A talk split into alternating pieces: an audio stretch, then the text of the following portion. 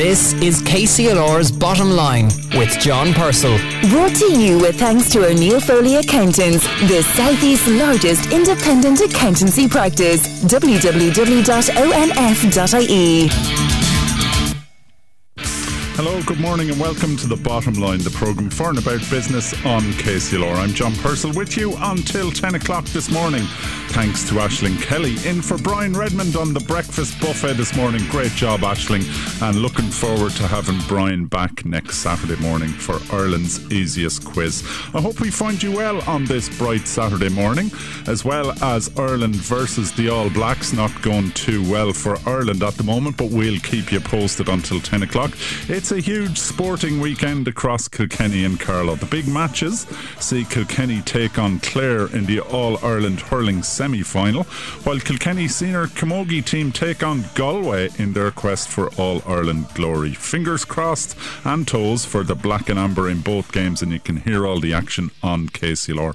Out the road in Thomastown, thousands of golf fans are converging on Mount Juliet for the Irish Open, while many more will be glued to the action on television across Ireland and the world as Seamus Power leads the Irish Charge for Glory in which in what Shane Lowry has called the fifth major means a lot to the Irish players. The event is a major business showcase for Mount Juliet, Thomastown, Kilkenny and indeed Ireland and later in the programme we'll be hearing from businesses in Thomastown about how they're finding it. Edwina Grace has been out for us chatting to local businesses.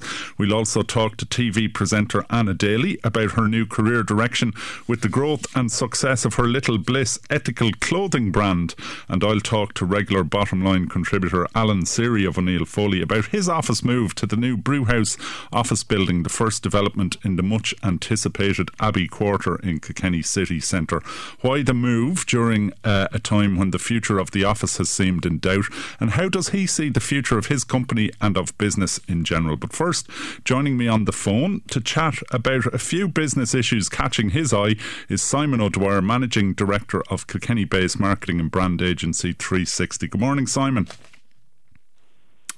Morning, Simon. Good morning. Can you hear me? Yeah, I can. Yeah, a bit of a glitch there on the line. Uh, it's a sign of the times and the quality of phone lines often these days. How are you finding it? oh, it's uh, it's generally good. We've got we've got we're looking at seven times, and we have reasonable broadband here, so it's not too bad. Good, and hopefully it'll be reasonable throughout our chat. I was I was talking about the golf there, Simon, uh, at the start. Um, big mm. weekend. Are you a golfer yourself?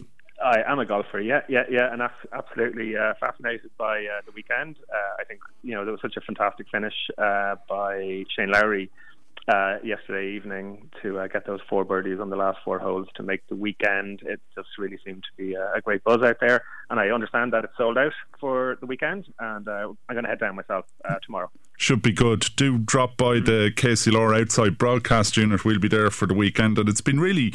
Um, I, I was listening to Sue Nunn on Thursday, and she was looking at everybody coming off um, the 18th, looking very glum after Padraig Harrington had, uh, I think, um, fluffed a shot, and uh, people really felt it. It's a really exciting game and great to see up close.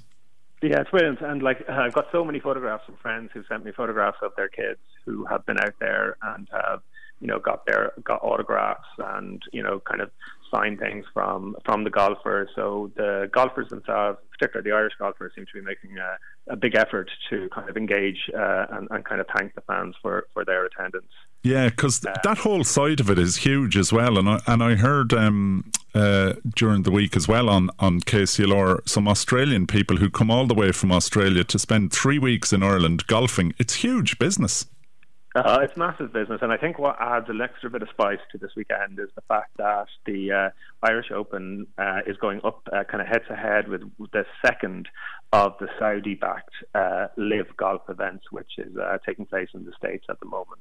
Mm. So that whole development around this kind of new tour has certainly added a, a, little bit of extra spice, and and to be honest, has probably negatively impacted the quality of the field in the Irish Open. Probably a few players uh, that should be there, including like our own uh, Graham McDowell, mm. uh, but who have elected to play on the on the LIV tour and uh, seem to have chased the money uh, uh, in terms of what, where they're going with their careers now. Yeah, your company, your your marketing and brand uh, experts, mm. and work with a range of uh, businesses. It's really interesting from the point of view of sports brands and personal brands of golfers. Um, you know, much talk about this LIV Golf is basically Saudi Arabia seeking to burnish its brand and make themselves a bit kind of um, better on the world stage. Uh, discussions about how personal brands will be affected for golfers because they're basically been wooed by money by uh, you know what are your what's your take on all that uh, listen, it's, a, it's an absolutely fascinating thing because it's it's just really about a battle for uh, for reputation. So you've got reputation around on the Saudi side, and then you've got the personal kind of professional kind of sports brands of the of, of the golfers themselves.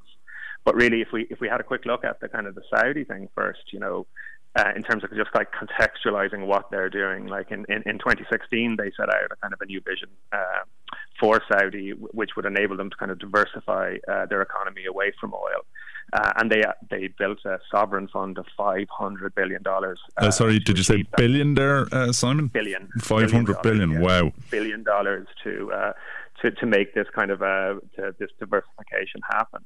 And part of that uh, diversification strategy was around repositioning Saudi Arabia as a forward thinking, kind of business friendly uh, country. And then, so part of that positioning, then, if we drop down one more level, is this use of sport to change perception around the world of, of Saudi Arabia. Now, Saudi Arabia has a, a particularly like a kind of a horrific uh, human rights record, be that about women, about gay rights. Uh, they're very heavily involved in Yemen. Uh, and obviously, then the kind of the big kind of headline piece is is around that Khashoggi murder. Um, uh, a couple of years ago. Yeah, where so the journalist who went into their embassy in Turkey ended up dead, mm-hmm. and his body has never been found.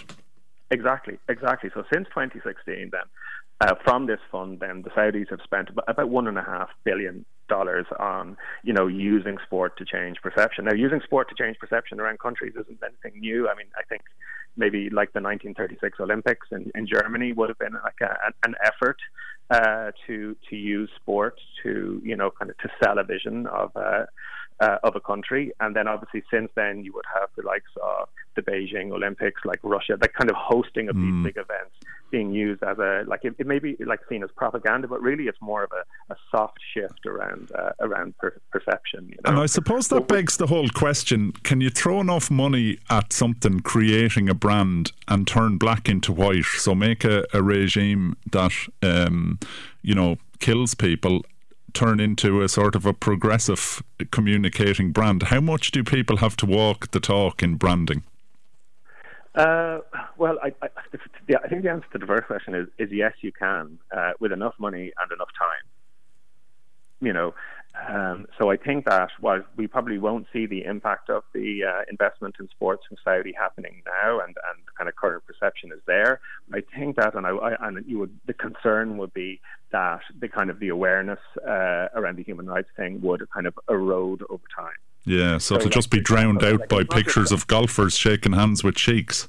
Exactly. So ultimately, what, what ends up happening is that conversations around Saudi, uh, with the Saudi word in it and the Saudi name, don't become not about human rights, and the conversation shifts to uh, to, the, to, to golf. But like, it's not just golf, and and that's the interesting thing. I mean, like the Saudis have invested in like horse racing, they've in, in wrestling, uh, in Formula One, mm. they've invested into the Spanish Soccer League, they bought Newcastle last year. So this is like golf is only like one part of an overall kind of a, like strategy around their reputation and brand.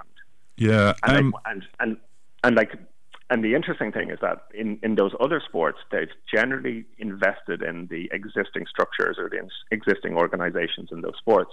But with golf, they tried to invest in, in the European Tour, they tried to invest in uh, the PGA Tour, uh, and they were refused, uh, refused on both. And so they, they, what they did is then they set up this kind of rival league, uh, a rival tour. Mm, so it'll be very interesting. Yeah, so kind of a, a, feeling that if you're looking at brands and you're looking at ethical brands, and we'll be talking about an ethical clothing brand uh, later, there's a big battle and sport, you know, who's playing and who's not, that, that belies a, a, much bigger issue behind the scenes and looks like the LIV Golf is going to be the battleground for it. Exactly that, exactly that. And uh, whilst we don't know like how well it's going to like develop and and, and, and seed. I mean, obviously, I, I still I just think it's a I just think it's a matter of time, and I just think that as more of the top 100 golfers in the world transfer over and they chase these books. Now, remember, like some of these golfers are being paid 200 million uh, dollars to transfer onto this tour. So that's a lot of money, considering like Tiger Woods won 120 million dollars in in uh, career earnings uh, over his career. Wow! So, you know, the money is is just like astronomical. You know. Yeah. It just shows you, yeah. Uh, just quickly, um, Simon, I, I, mentioned at the start about uh, offices and the future of offices and so on. Um, I spoke to you throughout the pandemic, uh, and and we were at different phases. We were at pure office, we were at hybrid, we were at uh, slow return, all those different things. How are you getting on yourself in 360, and what are you deciding to do about the office? Yeah, well, well, last year we took the we took the decision to like proactively, you know go to a, a remote working model. So we've left we've left our office on the parade and uh, we are working uh, completely uh, remotely now. Uh, and mind you, we have kind of like little structures uh, within the work uh, work month that we do we do face to face meetups, and then obviously like our client interactions would still be face to face. So like we do we would do like workshops, we would host working meetings, and obviously you'd have like client meetings. So they would generally take place in in venues around town. So for example, we we use Butler House quite a bit, um, which is like an excellent venue for doing workshops. Mm. And and con- very conducive, you know, nice nice location. So, uh, but but um, it's interesting. I have the feeling it's not really a, a, cut and dried issue really into the future, though we're in a dynamic environment as regards the future of the office. But spaces will always be important, and face to face meeting with colleagues and all that sort of stuff is going to be critical. Oh, listen, at that very functional level, really important. I, I think, especially if you're in the kind of business that might uh, be onboarding kind of graduates and younger people, so it's, it's, important to have a place. But also, they're expressions of, of brand. So, you know, that's why so much money goes into. Uh, designing kind of office spaces and workspaces because ultimately they're a great way to kind of showcase your brand and express your brand uh, both from like to, from a customer's point of view, but also in terms of your employees. So you know, just building that kind of brand culture within the business. So you know, you may you may be able to have meetings here or meetings there, but what you're losing is like a very important weapon uh, in terms in your armory in terms of brand uh, development. Yeah, well, look, fascinating, and Simon, love to talk to you about more issues, but unfortunately we're out of time. But do join us again on the bottom line, and we'll discuss uh, how the LIV Golf Tour is getting on and other stuff. Simon O'Dwyer from 360. Thanks a million. Thank you, Milton. Thanks, John. Bye bye. Talk to you. Bye. That's Simon O'Dwyer there. Coming up, we're going to be talking to Alan Serry from O'Neill Foley about that very thing, The Office. Do stay tuned. The bottom line on KCLR with John Purcell. Brought to you with thanks to O'Neill Foley Accountants, offering a broad range of business and advisory services to businesses large and small across the southeast. Carlow, Kilkenny, KCLR. You're listening to KCLR, the bottom line here, John Purcell, until 10 o'clock on the programme for and about business. Now, uh, during the week, Carlow Chamber of Commerce launched business awards and lots of really interesting uh, categories from the Business Supporting the Community Award, Customer Service, Research Innovation and Technology Award, Sustainability Initiatives, and so on. The closing date for nominations is the 15th of August. It sounds like it's a fair bit away, but you want to be getting your thinking cap on because it all culminates on the 29th of September in the Visual Centre for Contemporary Art uh, and the George Bernard Shaw Theatre. It's good, it's back. Um, it was online last year and uh, there was another one the previous year, all, also online, but we'll be back for an in person event. So do get your uh, nominations and your thinking cap on. There are uh, 22 different award categories, so something for everybody there. Uh, so uh, do check out uh, Carlow Chambers' website and you'll get more about that. As I was mentioning uh, before the break, Alan Serry, who's an accountant, is a regular contributor to this programme and indeed the accountancy company where he's a partner, O'Neill Foley, are involved as sponsors of this programme. As well as that, Alan and O'Neill Foley are the first company to move into the Brewhouse, the first development to get up and running in the Abbey Quarter, the multi year, multi million development in the heart of Kilkenny City on the site of the now closed Guinness Brewery. So we thought it would be interesting to check out uh, what it's like down there in the first uh, business up and running in the Abbey Quarter. So during the week, I met Alan in O'Neill Foley's new office to talk to him about the move, what it involved, and how it fits into the company's plans for the future. And I started by asking him to tell me about the rationale for the move and how it came about. We started looking at this back in January 2020, which was pre-COVID, and uh, we were previously based, as you know, in Patrick's Court in Kilkenny, just off Patrick's Street, which is a great office, great location, um, but we just were running out of space to grow. Um, there was might have been opportunity to grow in that building, but just the configuration of the building didn't really suit for you know people working together um, in teams and so on. So we had a look at this place here back in January 2020 and saw the plans for us, and we're very excited about it. Um, and obviously, it took a while to get from that point to here due to COVID and so on, but we're very happy to be here now. Just tell us a bit about the history of O'Neill Foley. Uh, I've been quite surprised at the longevity of the firm, but you've been around quite a while and through quite a few different economic cycles.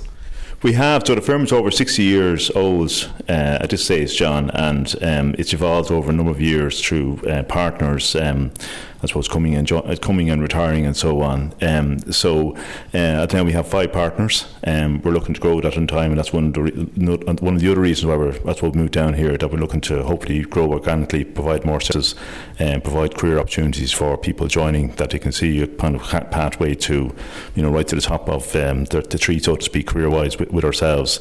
Um, so initially. Um, uh, during my tenure, we, we had about 30 people. So over the last 20 years, we've grown, to, you know, probably you know doubled our doubled our size, and uh, that's what we're hoping to do here as well.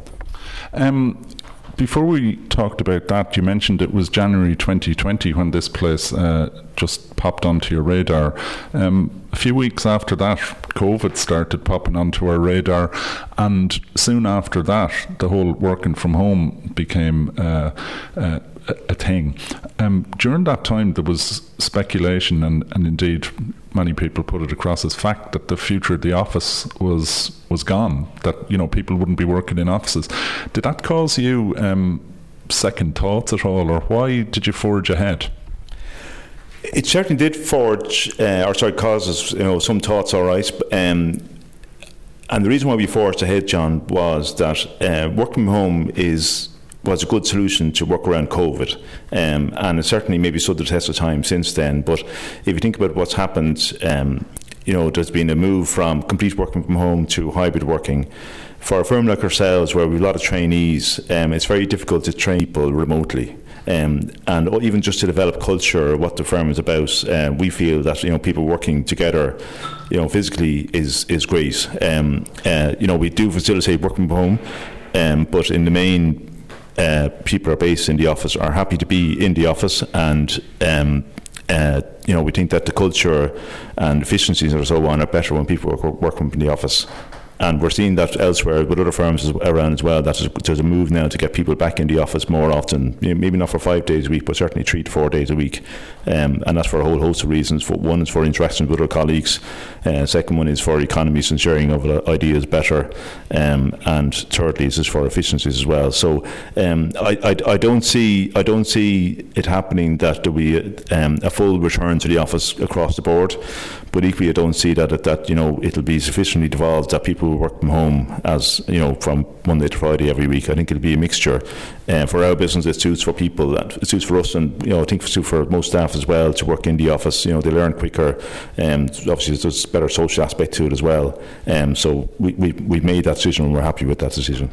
Talk to me a bit about the whole process of, um, you know, the last two years up to moving in, because, uh, you know, now the last couple of months, work life has been returning to, to quote unquote normal. But the whole period during when the office would have been developed, uh, certainly when the, the external work and the, the shell was being completed, that was under COVID circumstances. Presumably, the uh, design and development of your fit out was all done through restrictions as well. That must have been interesting interesting slash challenging. Tell us a bit about, you know, you got an empty shell and you've developed it into a into a really attractive office. Tell us about that.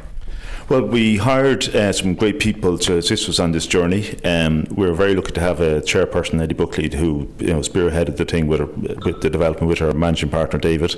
Um, we engaged a firm in Dublin to assist us with the design of the fit out, and we had a very good uh, local contractor, a regional contractor here, um, who did the um, you know the, the body of the of what you see today, and also uh, great people from the mechanical side and the the, um, the plumbing side as well. So um, with, with great external support, but with great internal support as well. Um, you know, all the team really rallied around trying to um, prepare for the journey. Like one of the things that we did was we really downsized the amount of paper that we had in the office. Um, so we've moved a lot of our files now to um, cloud storage. Uh, previously, you know, paperwork and files took about 20% of our office space, so that, that's much lower. Um, uh, we've also reduced um, our paper usage significantly. So um, I saw some stat there internally recently that we, have reduced our paper usage by 60%, which will have a consequent toner usage reduction as well. So uh, it did take a lot um, to do that. Um, it was certainly of you know business wise, um, and it's a big challenge for all our staff to do that and the day job. But we, we set aside teams of people to do various aspects, and they worked really well in making all this happen. You know, and especially on the IT front, uh, we're very lucky to have an internal uh, IT person that's, that's, absolutely did a super job, and also an external IT team that that helps as well. So, like, it, once you plan for things, you can make them happen, um, but you need good people to make them happen as well, and we, we were lucky that we had that. Yeah, that's a really impressive uh, paper use reduction, which will have really beneficial effects for the environment and sustainability and so on. What other measures did you include in relation to the to the fit out in relation to sustainability and so on?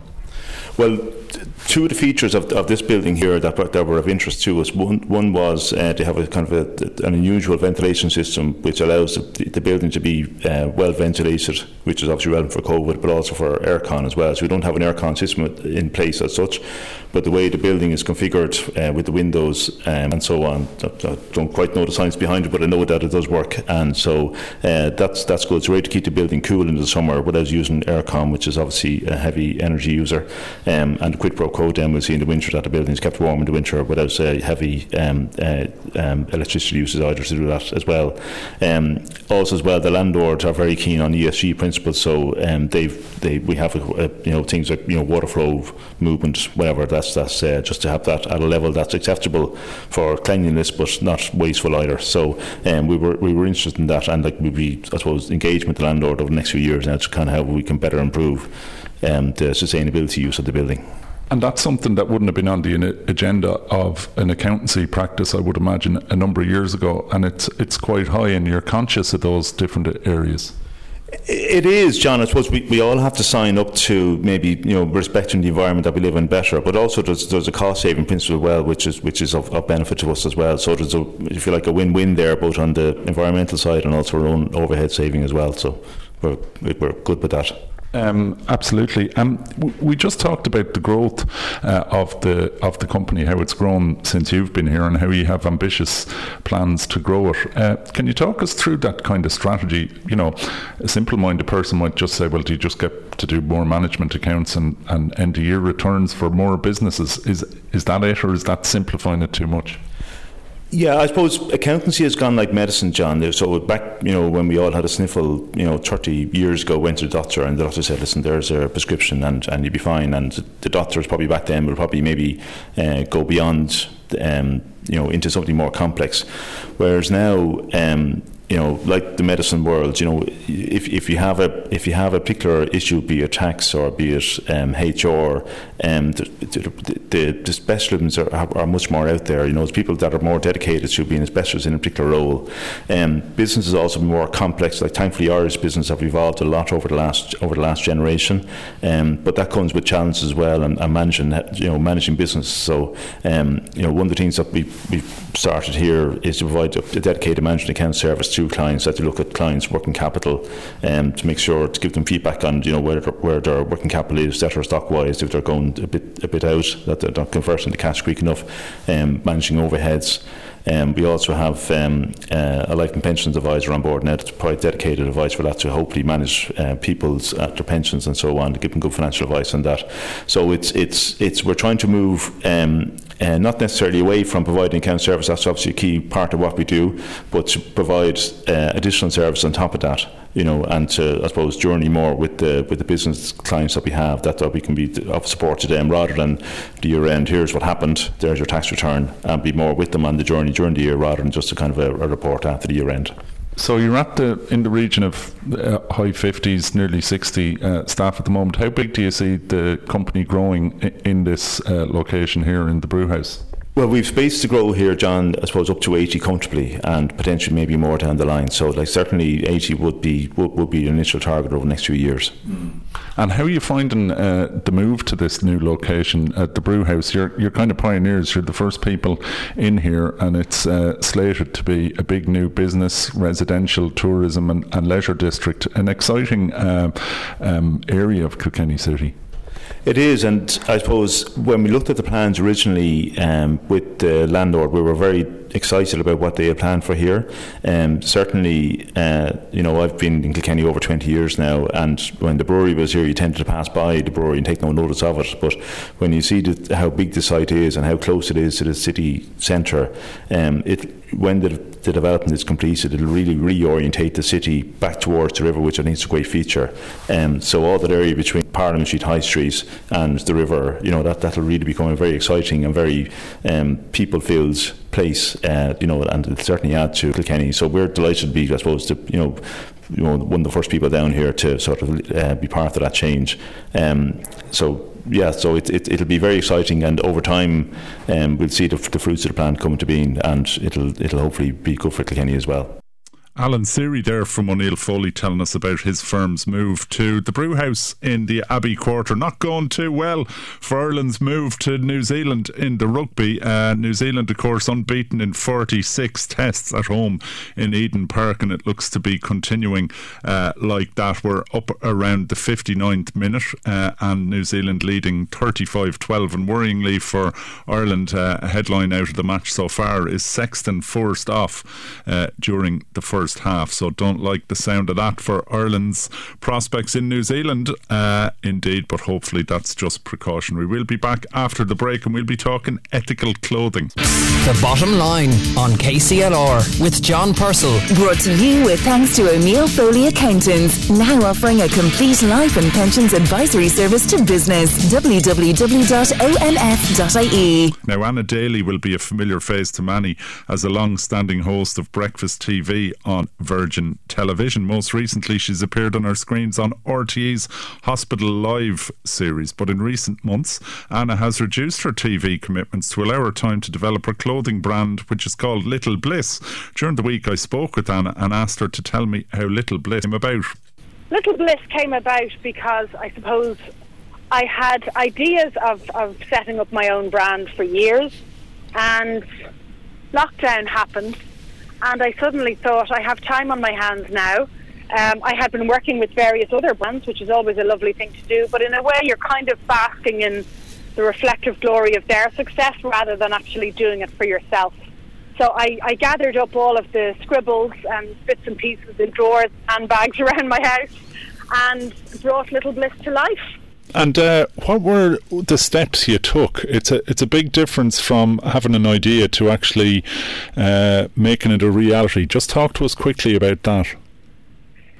So I I thought most people will know me from from television, whether it's breakfast TV or, or some other television, John. And what they see is the very gloss.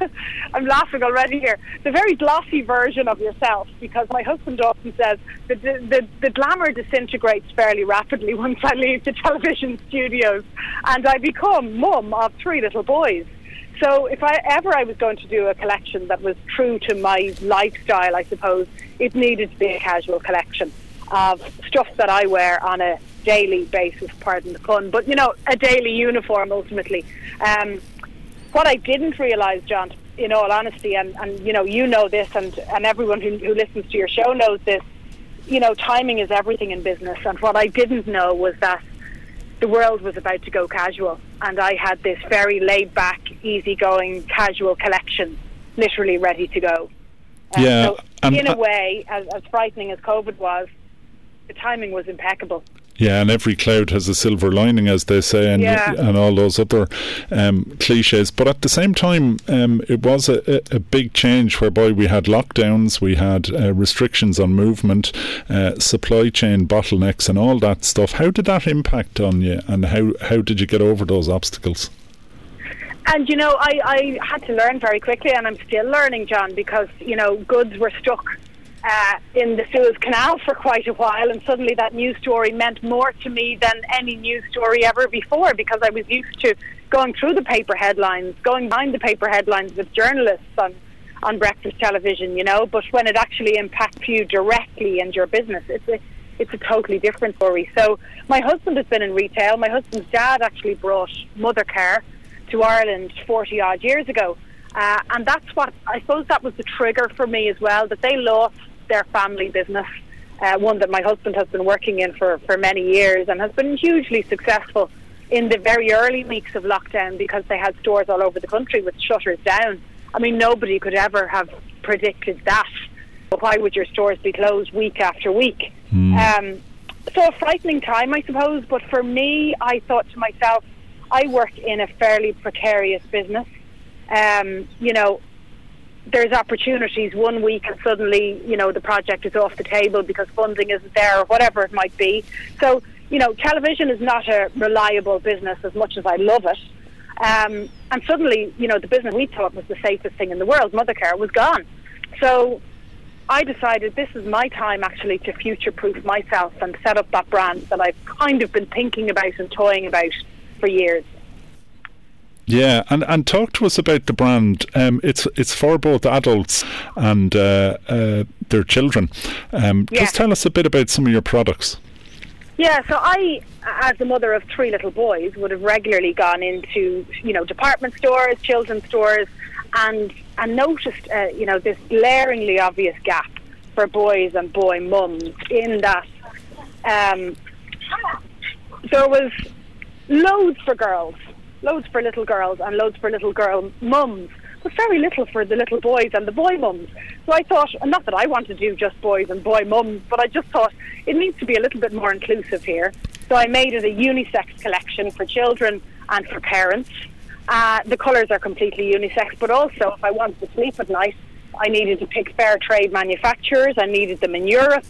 Um, in a way, Portugal is the is where I'm dealing with at the moment. You know, they've taken slow fashion to a whole new level because it's very slow. um, but it's conscious and it's mindful and it's organic. And uh, you know, everything I do with the business is never the cheapest option. It's more than likely the more expensive option, but it's the more conscientious approach, and that's why I can go on radio and talk about the product with great conviction, and I need to be able to do that. Yeah, you've, you've, you've, the right choices. the word ethical is right up there. Uh, it's in the first line of your press release. Um, Yeah. Why is that so important to you? It's so important because you know there are so many fast fashion brands now. And listen, I'm not trying to sound all all righteous. I've been that person who has consumed fast fashion for years. You know, I'm the person who bought the top for one night out and never saw the light of day again. But I think in the last few years, I've kind of I'm thinking like a French woman, John. I'm, but you know, the, the way they shop is quite incredible. And your female listeners, and maybe some of your male listeners as well, will get this. You shop, you know, you spend all this time looking for this one fantastic dress for this one occasion, and it's worn for one day, and it never ever gets an outing again. And yet, on a Tuesday, you grab the bally jumper that's hanging off the shelf in your wardrobe, and that's when you meet everyone. That's when you bump into your ex-boyfriend. That's when you meet everyone you don't want to meet, and and you're raging with yourself because hmm. you know it's all a bit last minute. So actually, you know, the way French women shop is that they spend money on the jumper for a Tuesday because they live in it almost, you know. Yeah. And all they do for the big wedding is they buy a new accessory or a new pair of earrings or something to go with that classic black dress. Hmm. And I decided I'm going to start shopping a little bit more savvy, I suppose. Yeah, so Uh, do you when think shopping and clothing, it sounds like there's a quiet revolution going on in how uh, women particularly see their clothing, uh, both from the practicalities that you're talking about there and also from the sustainability point of view and the ethical uh, considerations, because we've all heard horror stories of third world sweatshops uh, generating fashion and so on. absolutely. And I hate to think that we've probably all supported them uh, at some point, you know. But you have to you have to give consideration to where your product is being made, how it's being made, who's making it. So what I've done is I've gone to Portugal myself. They tend to do things really really well. They tend to the the manufacturers that I'm working with are very small businesses. You might find 17, 20 people working there. They're all part of the one extended family usually. Um, and yes, they are quite slow, which is a bit of a running joke amongst my own little team. But everything is done so carefully, mm. so well, and they have all the fair trade cert- certificate certification, uh, but also, much more importantly than any of that, I can walk in their doors and I can film that process on Instagram, and you you will be hard pushed in a lot of other markets to gain access to where your product is being made. Yeah, so that's what I'd be asking other retailers. Are you actually gaining access to, you know, when you're you know, seams are being stitched up or whatever. Mm. How are you finding the transition from, you know, fast moving media career in front of the uh, camera? You haven't left that behind entirely. How are you finding the um, the transition to a more detailed oriented supply chains, looking at the quality of stuff, slow moving thing? I, I was reading your journal on your website and I was I loved the image of you skipping around as the as the orders come in. You're you're very enthusiastic about it. Of course I am. I mean, you know, you set up something. I'm used to working for other people. I'm used to being on someone's payroll. So you create something for yourself and people start, you know, spending their hard-earned cash on your product. When I launched it, it was initially my friends and my family on the on the first few hours of the morning. I could see all the familiar names and you'd fully expect that. You know, that's lovely. But in the afternoon, I saw all these strangers' names, and I remember saying to my husband, who was helping me with everything, you know, there's randomers buying my stuff. And he, he was very quick to point out they're not actually randomers, they're your customers. And I'd be very careful with that. And I didn't mean it like that at all. What I meant was people who have no loyalty to me whatsoever yeah. are actually buying it, and that's hugely flattering. Yeah. You know? And and I still kind of wink and nod at people in restaurants who are buying, who are wearing my hoodies or my sweatshirts. Fantastic. I'm sure they think I'm, uh, you know, some bizarre woman with bizarre behaviour, but I can't help but, you know, say nice hoodie as I walk past someone in a coffee shop. Look, um, how's it, it's gone from strength to strength? Uh, where next for uh, littlebliss.com?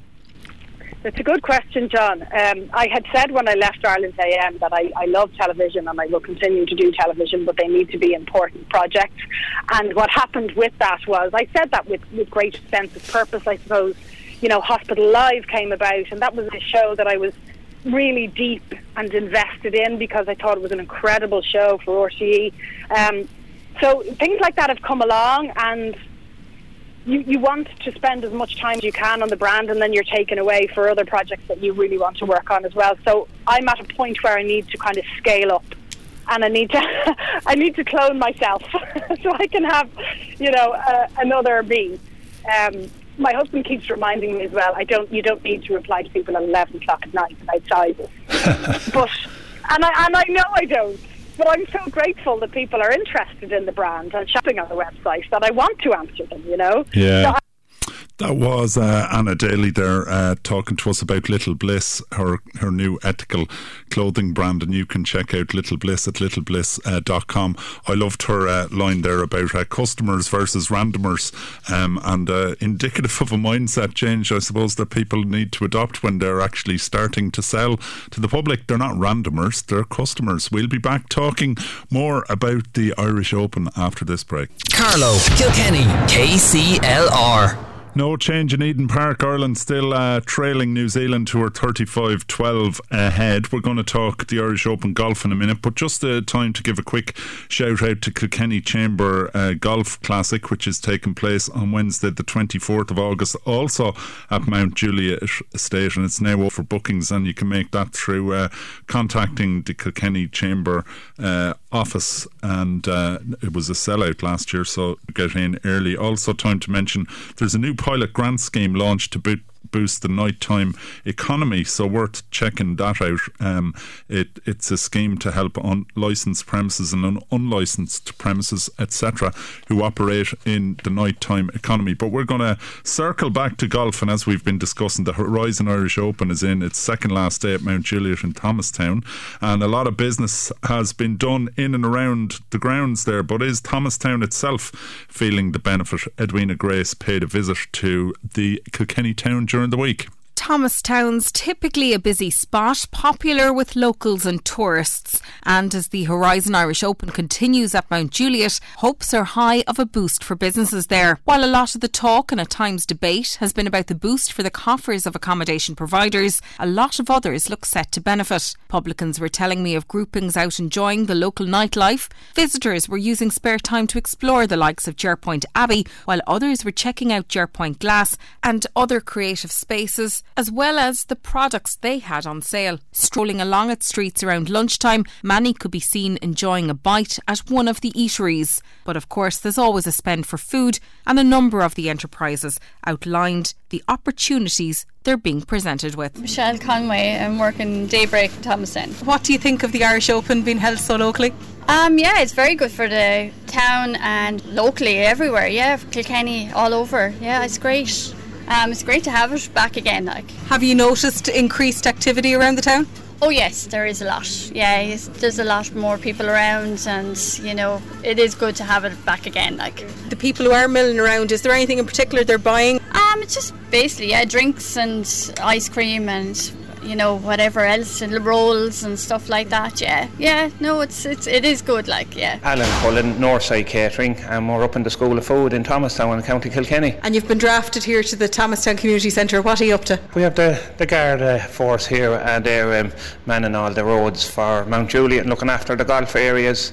And so we feed them here for breakfast and then we have lunch. Obviously we have a healthy situation involved as well. So we have uh, you know cereals and you know lots of our own homemade brown bread for the breakfast, and we have then, of course, the, the usual uh, full Irish breakfast. That's basically plenty of fruit and that. So, what do you make of the Horizon Irish Open hitting the Thomastown area? Sure, it's fantastic for the area, like the whole area, that like uh, to bring these people in. We haven't seen anything like this for the last number of years. They came last year, but basically uh, it was a closed shop you know, now it's it's great for the area. You know, it'll, it'll, it'll promote Thomastown big time. You know. And you guys yourselves, you've moved recently to a new premises. Yeah, we're up in the School of Food there now, so uh, we took that over there in January. The cooking company is there with us also. So we've now opened up just a little takeaway up there for the hot lunches and just a home cooked meal and that, you know. So my name is Ashika Kwar. Um, our company is called Lekker Food Collection and we're here in Thomastown in Kilkenny. What do you think of the Irish Open being so close? It is very exciting um, to have everybody around obviously the the well good names uh, of the people around here, the radio personalities and stuff as well. So we wait and see. Hopefully everything will be good for the businesses in the area as well. Thomastown is a very arty uh, environment. Uh, a lot of different businesses in the area as well.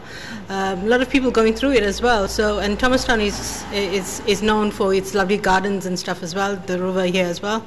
So for the business and stuff, uh, businesses here, I think definitely will be really good here. Uh, and we only here just over a month now, so uh, for us, it's a good opportunity as well to be here. So yeah. And what a time to open a business! My gosh, how did you make that decision? Uh, my husband and I are both chefs, and uh, during COVID, obviously, we were um, sitting at home. Our hotels were closed.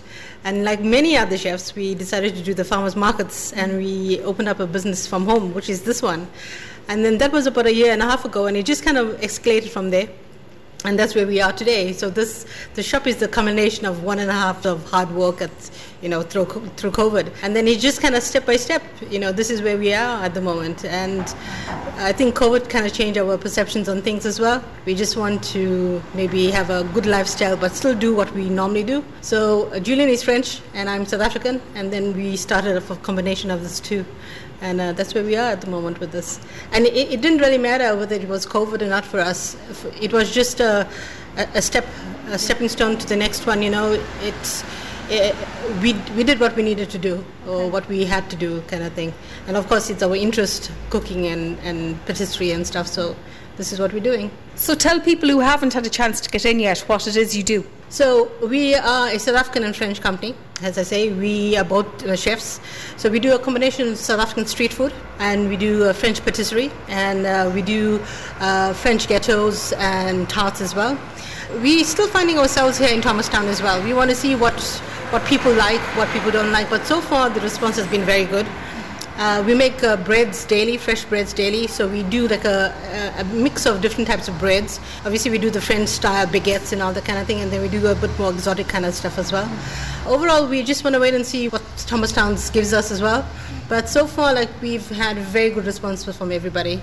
So we're doing a bit of uh, Irish cuisine as well. Like you know, obviously we want to incorporate everything as well, but we want to do something different as well, which is a lot of people don't know South African food. Most people are familiar with uh, French, but we want to combine the both, and you know, and that's what our interests are. That's where we, we are from, so we wanted to bring this here as well. And then to round off your first month, you have a global audience on your doorstep yes, with the Irish Open. Exactly. So um, surprisingly, like in Kilkenny City itself, there's a lot of South Africans, but in general in Ireland now, there's a lot of South Africans. And the last couple of days, we've seen a lot of South Africans traveling from South Africa to the Gulf, and they've come through to here into the shop. But at the same time, like as I say, Thomastown is quite a mix of people. So like we, we see a lot of nationalities here as well, and it's a bit of a melting pot of different people and stuff like that as well. And then obviously now with the Gulf, we'll wait and see what what it brings and hopefully it'll bring lots of business to the Thomastown area. The Gulf continuing until tomorrow, and we'll be there right across the weekend with the KCLR sports team out and about, uh, bringing you lots of the atmosphere and talking to lots of people. Unfortunately, that's all we've got time for this week on the bottom line. Any comments you can send us to the send them to us at the bottom line at kclr96fm.com. Don't forget about the podcast. Just search for the bottom line on KCLR. Thanks to all our guests this week Simon O'Dwyer, Alan Serry, Anna Daly, and to all the businesses in Thomastown who spoke to us about their perspectives on the Irish Open. It's a great weekend for sport, as I said. Do stay tuned. Best of luck to Kilkenny in hurling and camogie, and uh, lots of Carlow hurling action tomorrow, Sunday. Thanks to Edwina Grace for her contribution to the the show this week. And Deirdre Dromey, the producer, thank you most of all for listening. Edward Hayden is up next, and we've got lots more to keep you informed, entertained, and up to date on KCLR, on air, online, and across our platforms and on the app. But until we speak again, have yourself a good week. Keep safe, keep cool, and keep the faith. The Bottom Line on KCLR with John Purcell. Brought to you with thanks to O'Neill Foley Accountants, now offering a complete life and pensions advisory service to business. www.onf.ie